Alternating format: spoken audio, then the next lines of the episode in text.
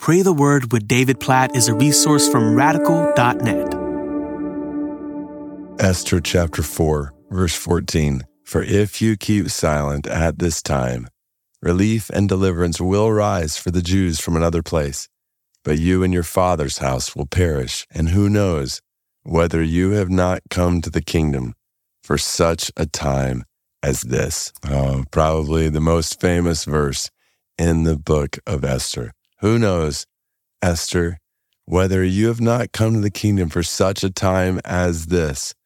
By this point, the king had decreed the annihilation of the Jews in response to work behind the scenes by Haman.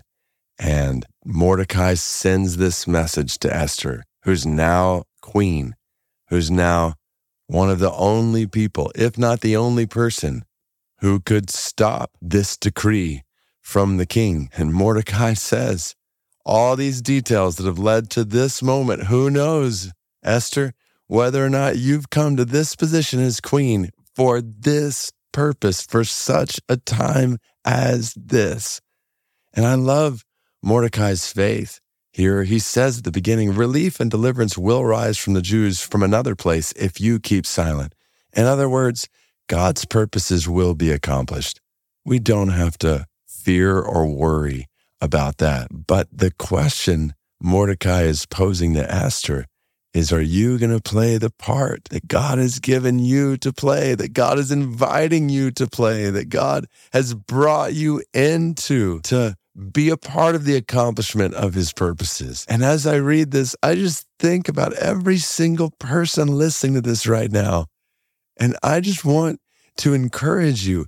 It may not be Esther-like situation like we're reading about here, but God has put you where you are in your life right now.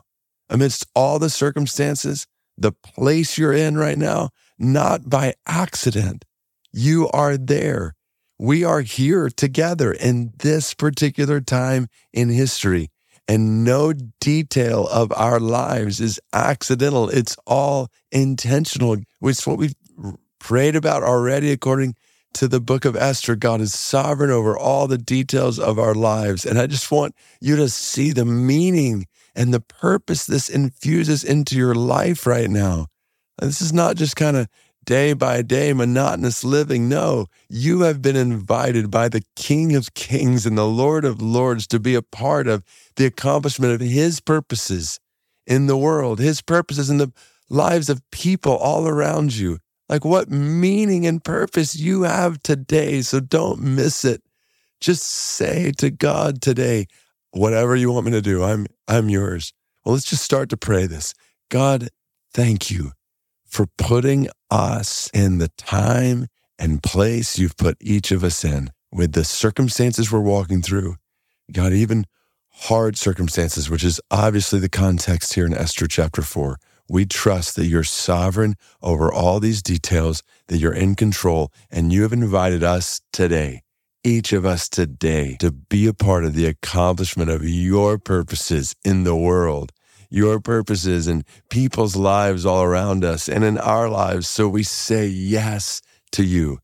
Lord, help us to be obedient to you today. Help us to follow you. Help us to encourage others in you. Help us to take full advantage, to fully steward the opportunities we have today in your kingdom to share the gospel, to build up the church, to strengthen other followers of Jesus, to encourage the people around us, to love the people around us, and ultimately to play our part in the accomplishment of your global purposes. God, as we pray right now for unreached people, we know you've put us in a time and a place where we have more opportunities to spread the gospel to the nations than ever before in history, that no other Christians in all of history have had the technology and access to travel and the globalization of the world and the nearness we have to the world that we have today to get the gospel to those who've never heard it. God, we pray, help us to steward all of these things,